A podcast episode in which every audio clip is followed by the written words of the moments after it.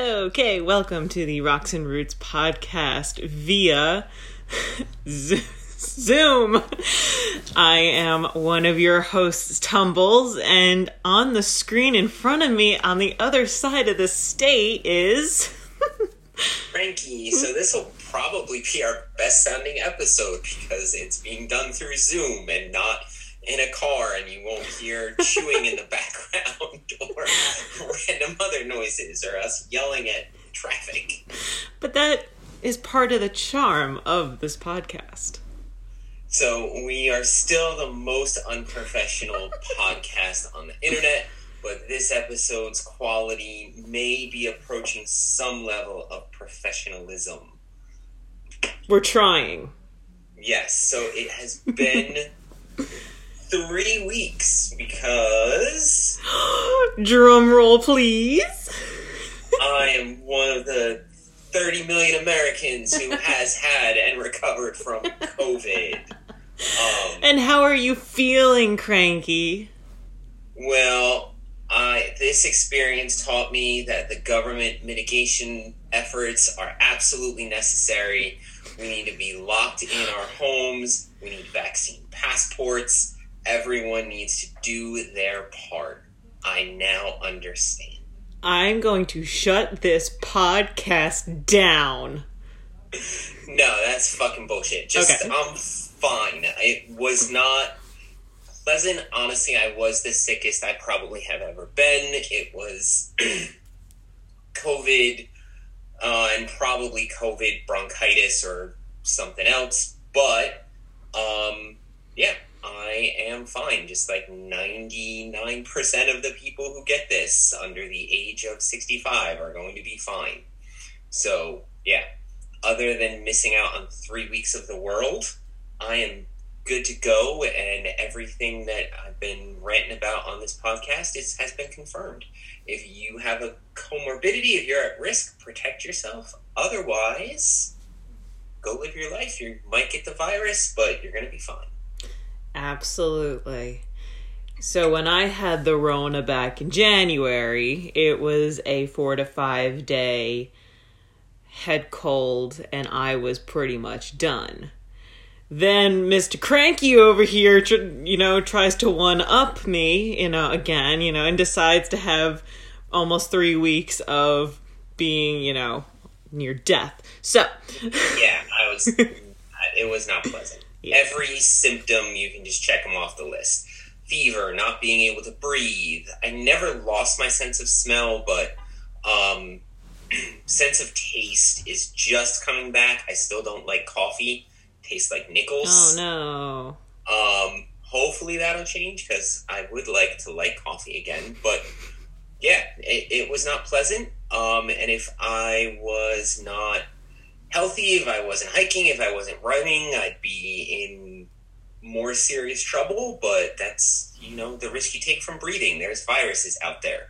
If you're at risk, protect yourself. Otherwise, you know, you life is risky. Deal with it. That's right. And we are experts at taking risks. So, yesterday, this is a horrible segue, but Yes. speaking of risks, This is not a COVID podcast, despite what some people may think. very true. We just want to let the world know that you can go outside and still be safe. Yes. So yesterday was the first day. I probably did push it a little bit, but it was the first day I felt I could get back into the woods. Mm-hmm. So we did. Stonetown Circular, which is located in northern New Jersey, in Ringwood, New Jersey, and it is labeled as the hardest hike in the state of New Jersey. Which, looking at the elevation profile of New Jersey, yeah, it is the hardest hike in New Jersey. I think we topped off at 1,300 feet. So I have the stats in Oh, front of me. he has me. the stats. Okay, go for it. 10.8 miles, Excellent. 2,510 foot elevation gain, um, moving time of 5 hours 18 minutes, total time of five hours twenty four minutes because Wow. I was really slow yesterday. Um, and twenty nine minute thirty nine second miles again because I was really slow yesterday. Well, you know, not even not even that. I mean, Stonetown Circular is just hill after hill after hill after hill as well. Uh, I wouldn't recommend it for a beginner. Uh, I would I rec- I would recommend it for somebody who's had some history of hiking, especially doing some peak work, maybe in the Catskills. Um, you will feel it at the end of it if this is your first time doing Stonetown. It includes five actual peaks and many little dinky, annoying hills in between. So, if I can remember them offhand, we do the trail. We do the trail every year. I think Cranky missed last year. I did it solo last year. Uh, but this is kind of a, a yearly a yearly thing. We do it in the springtime to kind of start off the spring season. Usually, um, About the same time two years ago. yeah, and I did it the same time last year. Uh, so we go counterclockwise, which seems to be the easier way to do it. So you hit the hills, the the mountain, quote unquote mountains first, and then you kind of sail along the last three and a half, four miles. So the Yes. first um the first mountains you hit are Little Windbeam and Windbeam, which has a wonderful view of New York City. And this is AllTrails is telling me that this is linked to Windbeam Mountain Overlook Trail. There you go. perfect sense. Um, yeah, I was not in. It was more three weeks of being down and out, and my lung capacity is not 100% yet. So I did not really take in or enjoy the views, but they were there. I got a couple pictures, which I'll put on Instagram. Um, I didn't see the city. I was just happy to get up, and then I wanted to get down and out of the wind. Mm. So, um, yeah, you said you saw the city. Yes, uh, on a clear day, which was yesterday morning before we got overcast and flurries, uh, you can see the city on a clear day. And uh, two years ago, we actually it was just warm enough where we could sit on on the rocks up there and have breakfast. But yesterday was not one of those days. It was actually the coldest day of spring so far, and it'll probably be the last cold day um, since we're just warming up into Yeah, April at this point. 40 degrees. Oh yeah, it, we were out there in 26 degree weather yesterday morning. We started around 7:45. So 26 degrees. It didn't get above freezing because we were hitting flurries for the majority of the hike. I was not pleased. I was just happy to be out there. Um, any other time, if you are experienced and you do peak work, um, this would not have been a challenge. Like you said, if you're just starting out, don't do this. But if you are an experienced peak bagger or hiker, this would not have been that big a deal. Um, more Mhm. the hills are more annoying. I did like Windbeam. Um, I did like the first two because you get awesome views of the city, the river. Um, after that, though, they became annoying because there's no views on the top, and you're just up and down, up and down. Um, and again, probably not the smartest move to do this without full lung capacity, but on the fourth peak, Is that right before the road? yes, Yeah. yeah. So going up that one, um, that either I- boar or bear? I'm not sure. Anyway. Okay. I started to get a little lightheaded, and you were walking slower than normal anyway, so you didn't get too far ahead. Mhm. So it was like I was on drugs because everything looked like slow motion, and there were flurries. It, it was interesting. Um, yeah, we had to stop after that one so that I could collect myself. If you want a trip, guys, get COVID and then climb a mountain. go, I guess, go. Um, I, you know, it's funny up those those speaking of those hills. When I did it the first time with, we'll call him Mr. Oceanographer from Florida because he, he moved down to Florida. Uh, I went with a friend of mine who is also uh, um, a decent hiker, and uh, he knew a lot more of the New Jersey trails than I will probably ever know. And uh, we went clockwise the first time and came across a hiker who had just weight in his pack. And he was climbing up the last four peaks and then turning around and doing it, doing it again because he was training for Kilimanjaro. So if That's awesome. if you are training for higher peaks, if you're going out west and doing something, that is actually a really good circuit to do if you're local and, and want to do something. It's a really good workout. Yes, this is well. We said it at the end. This is you're not going to get you get some nice views with Windbeam, but this is not something you're going to do that's that's epic. This was a test for me, and it was close. We would have been able to bail if I couldn't have done it. Mhm. Um, and it's it's our yearly thing. I was actually thinking. It's funny that you mentioned that. I was thinking yesterday if I was healthier, um, and depending on you know, if there's any downtime in the hiking season, that would be an awesome trail to train for trail running. And if you could get yourself to be able to run the 10 miles, Oh, that would be epic. uh, I'm shuddering. that first peak is just brutal. because you're cold. By the time you get to the top of Windbeam, you're finally, you know, your your muscles are warmed up, so then you could probably do it. But That would be an awesome goal to work towards. it would Um, definitely. yeah, yesterday it was a mix because the last three hikes that I had been on have been in the Catskills with snow. I did do with another friend of mine. I went back to Panther and did Giant Ledge and Panther with snowshoes. So I was actually, it was kind of like walking on the moon almost because there's no snow and no snowshoes. And Mm, mm-hmm. um, and then you hit the Windbeam and you have like no lung capacity because you're recovering from COVID and you're like, oh, this sucks. but um, yeah, overall, it is for us. It's something local that's still challenging. Can get it done in half a day and then go have lunch. Yeah, yeah, I, I, I do like it.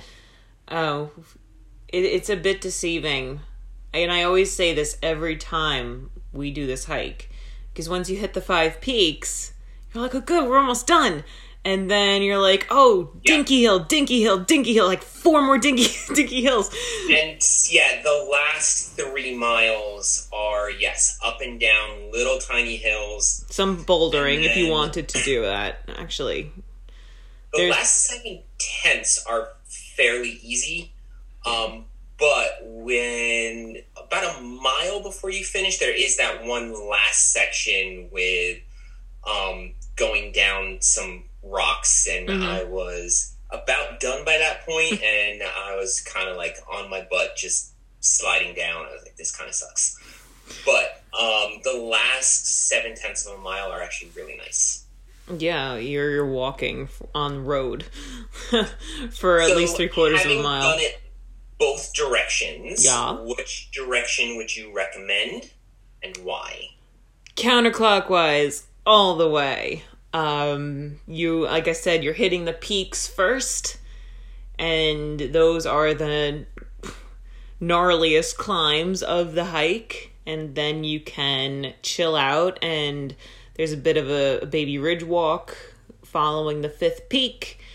And yeah, then you can relax. There's a, a point where you're hitting a, a decent sized brook at the second half of of the 10 miles which would be nice if there wasn't garbage and everywhere. When i first Yeah, started that- doing it there wasn't and it was nice to hang out and have a snack.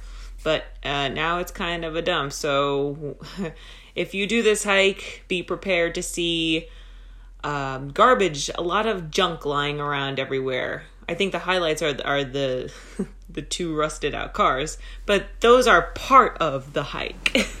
Yes. So they yeah, as Tumble said, there are two um, abandoned, rusted out vehicles. The one we could not identify what it was. It was the a skeleton. Other is um, a 1989 or very early 90s Toyota.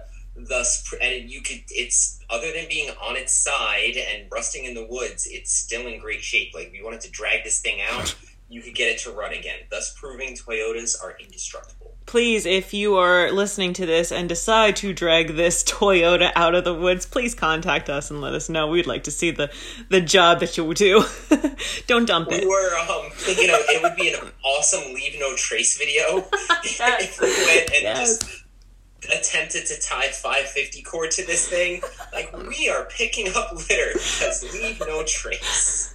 Dragging this rusted out Toyota out of there, that'd be an awesome leave no trace and you know what? We can start really small like picking up a, a, a, beer can and then a tire and then a chair and then the car. And then because you do go under um, power lines during this hike then you can wrap the cord around the, the, the power towers and start trying to drag that around leave no, no trace, trace.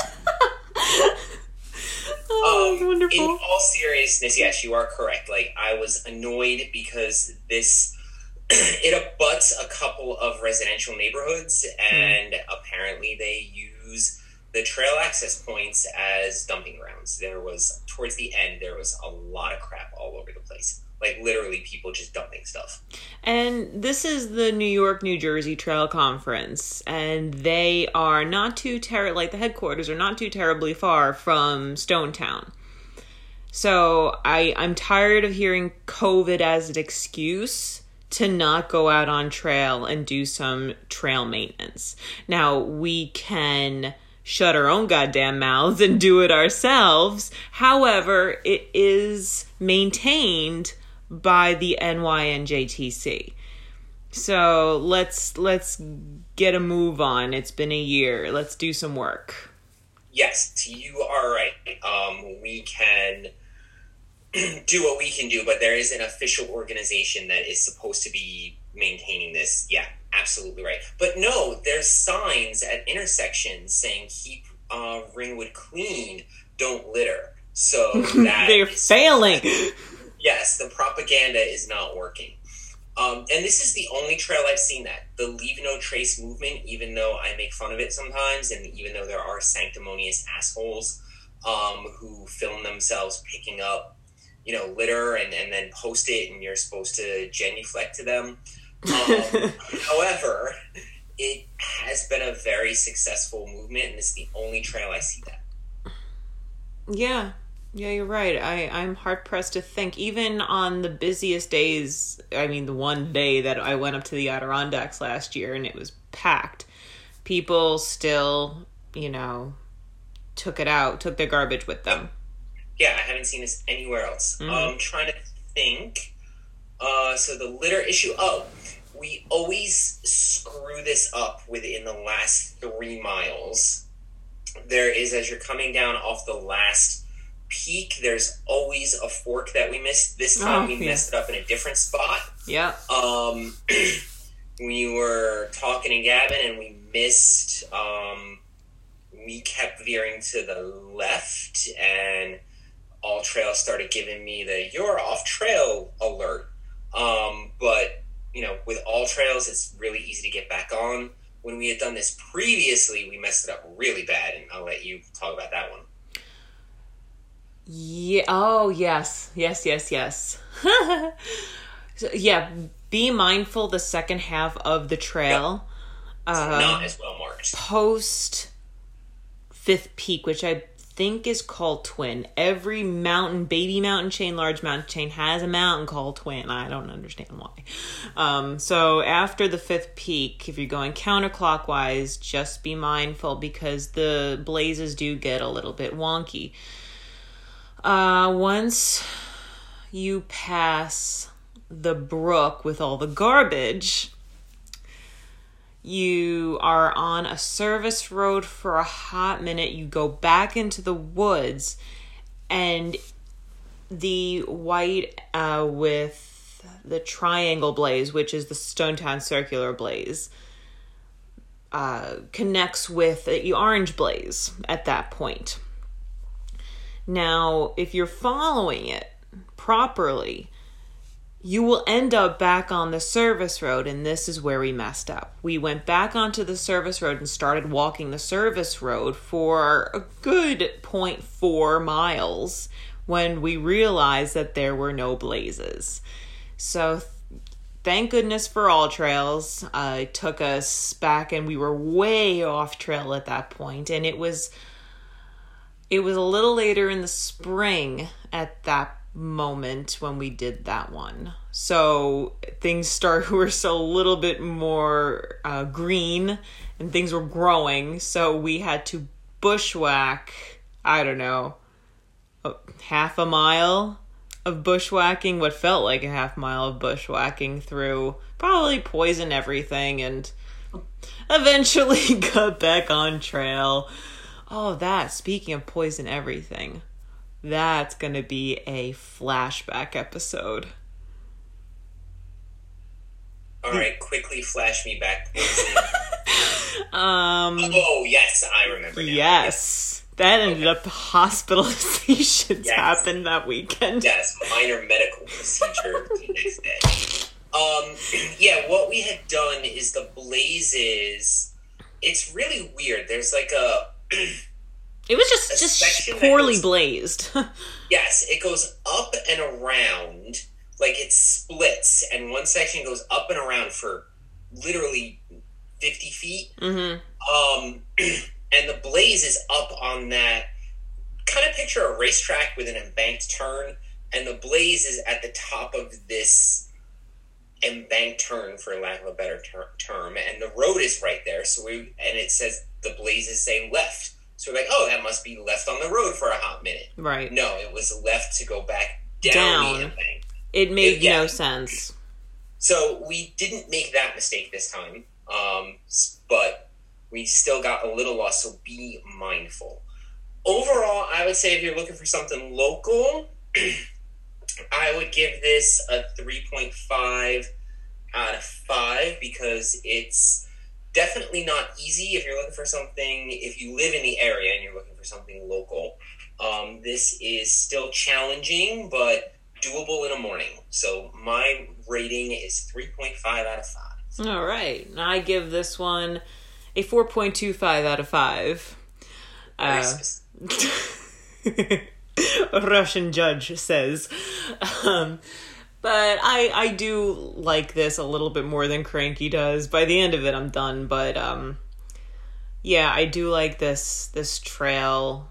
I know what I'm doing at this point. It's kind of mindless. It's a good workout. If there's a morning where you know we're not syncing up for the weekend or whatever, it's it's it's good to do. Yes. Yeah, Once again, if you're local, on, we still wanted to hike, so this was. Mm-hmm good morning. Yeah. Um, I would not say this is the hardest hike in New Jersey. Ooh. I would say the hardest hike in New Jersey is, and I'm really embarrassed that I started this and I'm blanking on it right now.